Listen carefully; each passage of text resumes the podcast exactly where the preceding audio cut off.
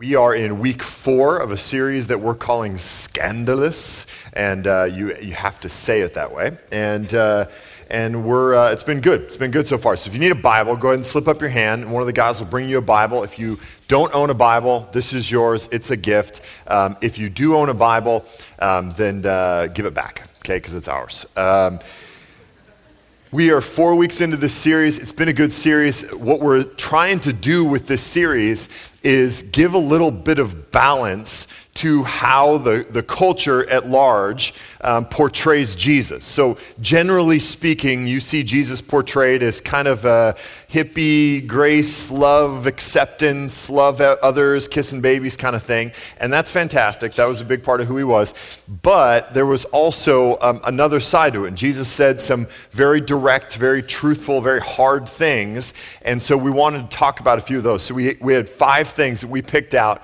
um, that were those kinds of messages. So tonight we'll be in Mark chapter 8, starting in verse 31. Um, this passage, and, and the Scandalous series has been kind of two different kinds of messages, the way I look at it. One is um, moments when Jesus was talking very specifically to non Christians and, and laying it down and going, This is who I am, this is what that means, and this is how you should respond. Um, and then passages like this one that are specifically directed towards his disciples. And, and it's a call to arms, so to speak, to his disciples to go, Listen, if you're really my disciple, this is what that looks like. This is how you should respond. This is how you should act. If you're going, Yeah, I'm, I'm with Jesus. So, here's what I know I know that a lot of you here are not Christians, and, and I'm ha- happy about that. And you're a guest, and you're so, totally welcome, and we're, we're happy that you're here. Um, there's a couple of things I'd like you to do. First of all, don't assume that the people around you are all Christians, and you're the only one in here who's not a Christian because it's just not the case, right? It's, it's, it's common for us to walk in and go, oh, I'm the only one here. I'm, uh, you know, you just make assumptions about the people around you. Don't assume the person you're sitting next to is a Christian, okay? Uh, unless they've, they've said, hey, I'm a Christian, and then it's like 50 50, okay? So uh, don't assume that. S- second thing is, I-, I want you to, to listen to this message and hear Jesus' words through the lens of um, this is what Jesus expects from his followers. So, a lot of people that struggle with Christianity struggle more with Jesus' disciples than they do with Jesus, right? Whatever vague understanding of Jesus that we have, we go, uh, yeah, Jesus is great, but his disciples are just hypocrites and I don't like them and they're mean and all that. And, and to an extent, Jesus agrees with you, okay? And so, what he's doing in this moment is going, listen, hypocrites, some of you, this is what it means to, to be my follower. And so if you're here and you're not a Christian, I want you to, to look around you and go, hey, this is Jesus speaking directly to his followers, going, Some of you don't get it. Some of you aren't following me like you're supposed to follow me, and, and this is what you need to do. Okay? One last thing before we get into it. I love passages like this. I, I, absolutely love passages where Jesus speaks very directly, very simply, and, and doesn't sugarcoat what it means to be his follower. Um, there is a whole movement in kind of the pastor world, and I don't know how many of you are, are in the pastor world, I hope very few. Um, and, and, it is, there is a, a whole kind of movement, a group of people, a group of pastors who want to kind of soft pedal um, the, the gospel and go, oh no, Christianity is just like ways to make your marriage better. Christianity is just um, ways to make you more happy or ways to get you more money or whatever. And so um, many kind of unnamed Joel Osteen pastors um, will will do that sort of thing. And, and so it's, it's a method of, uh, I, I, don't know, being popular or, or trying to grow your church, whatever. Um, Jesus never got the memo on that philosophy. Okay? Because what he says in passages like this one totally undercut that whole idea. So, Mark chapter 8, start in verse 31. It says, He, Jesus, began to teach them that the Son of Man, and that, that's an Old Testament title that Jesus is applying to himself. So when he says that, everyone goes, Oh, okay, yeah, Son of Man from, from Daniel. Okay, so, and he began to teach them that the Son of Man must suffer many things and be rejected by the elders and the chief priests and the scribes and be killed, and after three days rise again. Now, this is the first time that the disciples have heard the plan Right? This is the first time. In the, in the following chapters, Jesus is going to say this a second time and a third time. But this is the first moment that the disciples kind of hear Jesus going, hey, here's what we're going to do. Okay? And this, this plan is not at all the plan that they thought was the plan. Okay, when, when they have all these ideas in their head about who Jesus is, they're thinking, we're going to go to Jerusalem and we're going to win some battle, or Jesus, is you know, the people are just going to rise up and elect Jesus, and Jesus is going to um, usurp Rome and free Israel, and he's going to be the king. And kind of by extension, the disciples are going, well, if Jesus is the king, I could be maybe Secretary of State or Vice King or something. And, and you know, so they got some aspirations there, and they're looking at how this is going to play out, and it's, it's all victory. It's all good. It all ends with them in, in luxury and success and victory over Rome and freedom and all, all of that. All of hundreds or thousands of years of, of nationalistic Jewish history building to this moment. They see Jesus as the Messiah, and so they go, This is going to end really good. So when Jesus calls them to himself and goes, Guys, here's the plan. Here's how this is going to go down. We are going to go to Jerusalem. But when we get there, everyone's going to hate us the people with power are really going to hate us and they're going to persecute us. And the chief priests and the elders and the scribes um, are going to hand us over to Rome and I'm going to die. Okay, and then I'm going to raise on the, on, the, uh, on the third day. But by that time, they're not, they have no idea what he's talking about. They just, wait, wait, wait. Um, persecution and death? That is not at all the plan. That, that, is, that, is, that is a sharp left turn from, from where we thought this thing was going. So th- this is going to come out of nowhere for the disciples, and they react accordingly. Verse 32. He said this plainly, and Peter took him aside and began to rebuke him. I know that um, some of you here have been Christians a long time, some of you new Christians. Just a general rule it's bad to rebuke Jesus. just, it just doesn't end well, okay? And, and we'll see that. So Peter hears here's the story, here's the plan, and goes, one second, Jesus? What? Are, are you crazy? You, are going to go to Jerusalem to die? No, no, no, no, no, no, no. I rebuke thee, okay? And he says that, that is not at all what's going to go down. This doesn't make any sense. No, we're supposed to go to Jerusalem and win a great battle and get power and influence. And, and this is how you're supposed to free Israel, Jesus. And he literally takes Jesus aside and rebukes him and says, No, Jesus, your plan is wrong. I've got a plan. This ain't it. Okay. So that's crazy. But wait, what makes it even more crazy is that one moment before this, the narrative immediately before this, the little paragraph right before, verse 27, says, Jesus went on with his disciples to the villages of Caesarea Philippi. And on the way, he asked his disciples, Who do people say that I am? So Jesus has been doing ministry, doing miracles, preaching, doing all kinds of stuff. And, and there's some buzz. And Jesus simply asked his disciples, What's the buzz? What are, what are people saying about me? What are, who do they say that I am? His disciples say, Some say John the Baptist, others say Elijah, others one of the prophets. And he asked them, But who do you say that I am? So I get all the buzz, but what do you guys think, disciples? And who's the first to respond? Peter. He says, You are the Christ. You are the Christ. Now, this word has, has all kinds of Old Testament baggage, and I mean that in the best possible way. That when, when Peter says, You are the Christ, it's not just some word that he made up in this moment. He's going, You're the one, Jesus. You're the one that the Jews have been waiting for for generations, that the prophets have been speaking of. You're the Messiah, the Son of God, the, the Lord, the Christ. The, you are it. You're the Son of Man. You're the one that everybody's been talking about and hoping for and praying for. It's all led up to you. You're the one. You're Neo. It's all you, Jesus. So this is, this is a big moment. And Peter says, You're the Christ. And then the one whom he just said, You're the Christ, says, We're going that way. And Peter goes, I rebuke you. With one breath, exalts him as God, and with the next breath, rebukes him because his plan is not Peter's plan. So this is all kinds of crazy. But what makes it worse for us is that there's not a person in this room who hasn't done this. There's, there's not a person in this room who hasn't done what Peter did in this moment. Who hasn't thought to themselves, my life's gonna go this way, and I'm gonna marry this person, and I'm gonna get this job, I'm gonna go to this school, I'm gonna live in this place, I'm gonna have these things, and this is generally how my life is gonna go. I'm gonna have 2.5 kids, and they're gonna be blonde, and they're gonna be smart, and one's gonna be athletic, and, you know, kind of a rascal, and, and you know, we're gonna, this, this is my life. And then at some point, your life went, and you go, no, no, no, no, no, no, Jesus. That is not at all how this was supposed to go down. I, I was supposed to marry her. She wasn't supposed to be crazy.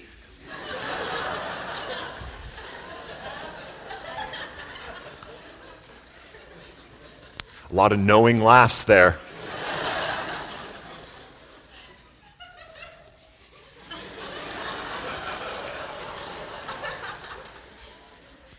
There she is.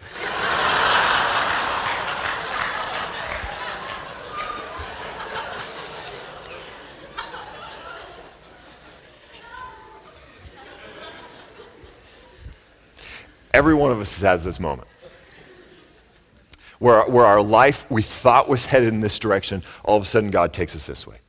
I was supposed to marry this person. I was supposed to get into this school. I was supposed to get this job. I was supposed to keep this job. Jesus, I was never supposed to live in Arizona this long, right? Like that we've all had kind of those moments where we go, uh, uh, my life's going this way. I always thought it was going to go this way. What's happening? And we get angry. And it's those moments where, well, all of a sudden you're, you're angry at God and you're frustrated with the process, and you sit down with the pastor and go, Why is my life going this way? I was never supposed to, to, to experience this tragedy. My, my, my parents were never supposed to die this early. I was not supposed to get sick. Why is God doing this? And then some of you here going, I- have never done that because I would never talk to Jesus. That's, that sounds crazy. You're right. There are many of you in here who would never go, Jesus, my life was supposed to go this way. What, what you do is say, God, you're not supposed to be like that. God, you're not supposed to be a God that has wrath and judgment for sin. God, you're not supposed to be a God that allows that kind of hurt and pain and tragedy in my life. God, you're supposed to protect me from those things. And if you really were God, you would have. And so the Christians say, Jesus, it's not so, my life's not supposed to look like that. You're not supposed to do that. And so many non Christians go, God, you're not supposed to be like that. And in the same way that Peter re- rebukes Jesus because Jesus' plan was different than Peter's plan, we do the same thing over and over and over. See, it, it should be a reminder to us that oftentimes God's priorities are not our priorities. That, that God's hopes and dreams for our life are not our hopes and dreams for our life. In fact, he speaks to this specifically. Verse 33 But turning and seeing his disciples, Jesus rebuked Peter. Ne- never, never get in a rebuking fight with Jesus. You will lose he rebuked Peter and said, Get behind me, Satan. that's bad. For you are not setting your mind on the things of God, but on the things of man. So Peter pulls Jesus aside and rebukes him and goes, No, that's not the plan, Jesus. It's not you die and everyone hates us. It's you're victorious and, and people put us on, your, on their shoulders. That's the plan. And Jesus goes, Listen, Satan, you, are not thinking like me, you're thinking like Satan right now. You're thinking about your future and what you want and what you hope for and what you long for and your safety and your security and your luxury and all the things that you hope and dream about this world, but you're not thinking about me. See, Satan is the one that entices us to seek our own fulfillment. Satan's the one that says to us, do what you want, be happy, get what you need, do your thing. It's all about you. And in that moment, Peter was going, No, Jesus, Christ, Son of God, Lord on high, God of God, Lord of Lords, Prince of Peace, King of Kings. No, what you say is not right. It's what I want. And Jesus goes, Listen, you're just, you're just thinking like Satan and you're talking like Satan, so I'm just going to call you Satan. You're not thinking about things that are eternal or things that are ultimate or things that are really important. You're thinking about now, thinking about yourself, thinking about power, thinking about influence, luxury, safety, and security. There, there's a moment that we all have to have to have in, in our in, as our life develops, as our Christian life develops, where we have to realize that God's greatest aim is not our happiness. That perhaps God cares more deeply about our holiness than he does about our happiness. And so th- these are those moments where, where Jesus goes, Believe me, I, I, I don't want to go to the cross either. Do you think that's a path that I'm longing for? To go and be hated and be persecuted and be whipped and tortured and killed? It would be one thing if, if Jesus had said, Listen, we are going to go to Jerusalem and I am going to be king and it's going to be awesome, but here's the deal. You guys are going to get no credit. You're going to basically end up being slaves and servants. I'm, I'm going to be hooked up, but I'll probably forget you in the process. Then maybe the disciples would have a right to be angry. But Jesus said, I'm going to go and be whipped and beaten and mocked and killed. And yeah, I'm going to I'm going to be raised on the third day, but there's going to be some steps in between now and then. Jesus turns to the rest of his disciples to teach them, says verse 34, he called to him the crowd with his disciples, said to them, If anyone would come after me, let him deny himself and take up his cross and follow me. For whoever would save his life will lose it, but whoever loses his life for my sake and the gospel's will save it. For what does it profit a man to gain the whole world and forfeit his life? For what can a man give in return for his life? Jesus lays out a, a difficult challenge for his disciples. One that is certainly a day in, day out giving up of our desires and giving up of what we would want and what we would pursue, and, and just at least offering it, offering it to Jesus to take from us if need be. And so, this is a, a daily taking up our cross, a daily submitting our hopes and dreams to Jesus. But, but that daily life is also marked by these, these extreme events. Jesus every day woke up and was obedient to the Father and, and gave up his life and served the people, but then he only went to the cross once.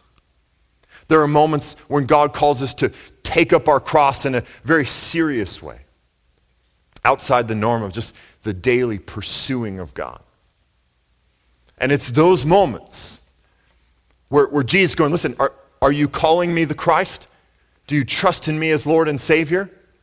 Then this is the direction we need to go. This has happened to me twice in my life.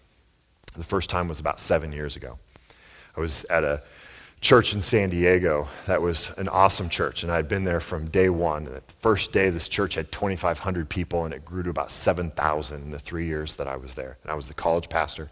About a year after I had been hired, um, they had me preach on a Sunday, and I started preaching all the time. Anytime our pastor was gone, I would fill in and preach. Thousands of people. I'm a 23 year old with, with more influence and power and responsibility than any 23 year old should ever have. And it was awesome. I, I, I loved it. And, and, and I, I, don't know if I mentioned it was in San Diego, which is, which is better than here. And so um, I remember about two and a half years into my, my time there at that church, I started to feel the itch, started to feel called, started to feel something brewing um, to go plant a church. And so I began to pray about it and think about it and process it with pastors there. And, and uh, I, I, and I've told this story a thousand times that um, when we first decided to plant, we had a list of five cities, and Tempe was fifth on the list of five, and San Francisco was number one, and Portland was two, and Seattle was three, and San Diego was four, and Tempe was actually more like tenth on a list of five. But I, I just didn't want to come here. It didn't. It was home. I had gone to high school here. It felt like I was coming back home. I didn't want to do that. But God made it really clear this is what we needed to do and walking away from that job with that opportunity, that, that kind of platform, um, was all kinds of foolish. I remember one of the pastors took me aside one day and goes, Hey, man, here's the deal. I know you're thinking about this, and if God's called you to it, you got to do it. I get that. But just think about this for a minute. You've got a great job in a great, great church with incredible opportunity, all kinds of upside, and it's in San Diego. And, and you're about to move to, to the desert. And I'm pretty sure there's a city there, but it's a desert, man. Just think about that. And I'm like, wow, that's super helpful. Thank you. And, uh, but we did it. And we left a great situation there to come here where we didn't hardly know anybody. We started, I've told you this a hundred times, we started with 10 people in my parents' living room and a dream and very little experience or knowledge about what to do. And the first two years were unbelievably painful. We went from 10 to 75 people in two years. I was working full time. I got married in the middle of that, which was dumb. Not the marriage, but the timing of it. And, uh, and we got to the end of that two years, and, and it felt like we weren't going anywhere. And then something happened, and God decided now is the time. And so for the last five, we've gone from 75 people to about 1,600 people, and then we merged, and we're like 4,500 now. It's crazy. I don't know if you heard about any about that, but um, it, it's, it's been unbelievable. I mean, that, that moment, that decision to just go, wow, if I stay here, my arc is really good. This is a great church with great opportunities, and, I, am getting to do stuff that most 23 year olds in ministry don't get to do. And then it was a left turn to go do something really hard. And we did it. And God blessed it. And it's been amazing. So I can look back on that moment and go, God clearly was guiding. God clearly was, was shaping that and leading us. And, and, and God's promises prove true. We look back and go, all kinds of blessing. And the second time this has happened to me really has its roots about 10 years ago. When one of the pastors that I worked with, one of my best friends um, in San Diego, uh, took me up to San Francisco for the Jazz Festival. And it's my first time really in the city as an adult. And we were hanging out and walking around. We were on Haight Street, which was the center of the 1960s hippie movement. And standing in front of this old Catholic church, I remember it really vividly, looking at this church all boarded up, since become condos. I remember looking at this Catholic church going, man, there's got to be a church here that loves the city and, and talks about Jesus and loves Jesus, and it just needs it. And over the course of the last 10 years since that moment, it's always been kind of, I mean, remember San Francisco was number one on that list, and I thought, I'm too young and too single and too stupid, and it's just not the right time. And, and, and, and yet it's always kind of nagged at me and nagged at me. And, and throughout the years, I've brought it up to the elders at Praxis and said, guys, this is kind of in me, and what do you think? And it just was never the right timing. And then about six months ago, um, we were doing a, a, team building exercise with, with our leadership team. And one of the things we were talking about was what our ideal job description is. And I said, I'm doing my ideal job description. I love my job. I love my church. I love my leaders. I love my pastors. I love my role. I love preaching. It's fantastic. Then I wrote as a little addendum the only other thing I could ever see myself doing is planting a church in San Francisco. And for the first time in 10 years, the guys around me, when they heard me say that, went, all right, so you're supposed to do that? And, and I went home that day and I told my wife, and I said, Em, the leadership team said we could pray about this. And so we did for a long time.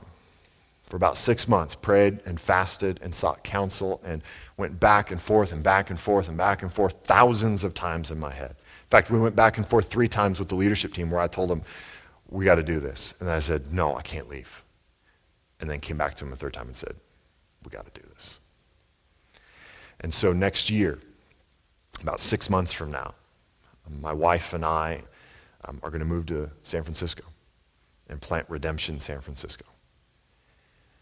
This has been the most excruciating, painful, difficult decision of my entire life. Far more difficult than the first time around because we have something really strong to lose here the relationships and the friendships. And the incredible church and ministry that we have here.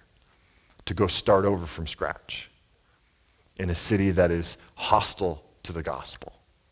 Um, San Francisco is almost the exact same geographic size as Tempe. Only in Tempe there's 150,000 people, and in San Francisco there's 850,000 people. And the, the few good churches that are there are vastly outnumbered. In fact, in the plant area that we're looking at, there are literally zero evangelical churches. This is a big area. Redemption has been unbelievably supportive in this process. The leadership team has, has blown me away with their spiritual support, emotional support, and, and, and financial support. I asked them to support us here, and they came back and said, no, we want to do here. It, it has been an unbelievable process. One of the things that, that made this whole thing possible um, was the fact that God brought Ricardo here nine months ago. Kind of almost accidentally. There was uh, we were going to do one thing, and he brought him here, and we changed our minds, and he stayed, and he's been a phenomenal leader. The staff has rallied around him. He's an incredible preacher. And I remember one of the first times he preached, my wife and I were sitting in the back corner, and I turned to her and I said, This guy could lead this place. For the first time, I, I looked at our eldership and our, our leaders and the, and the foundation that we have here and said, I could walk away, and it would still be strong.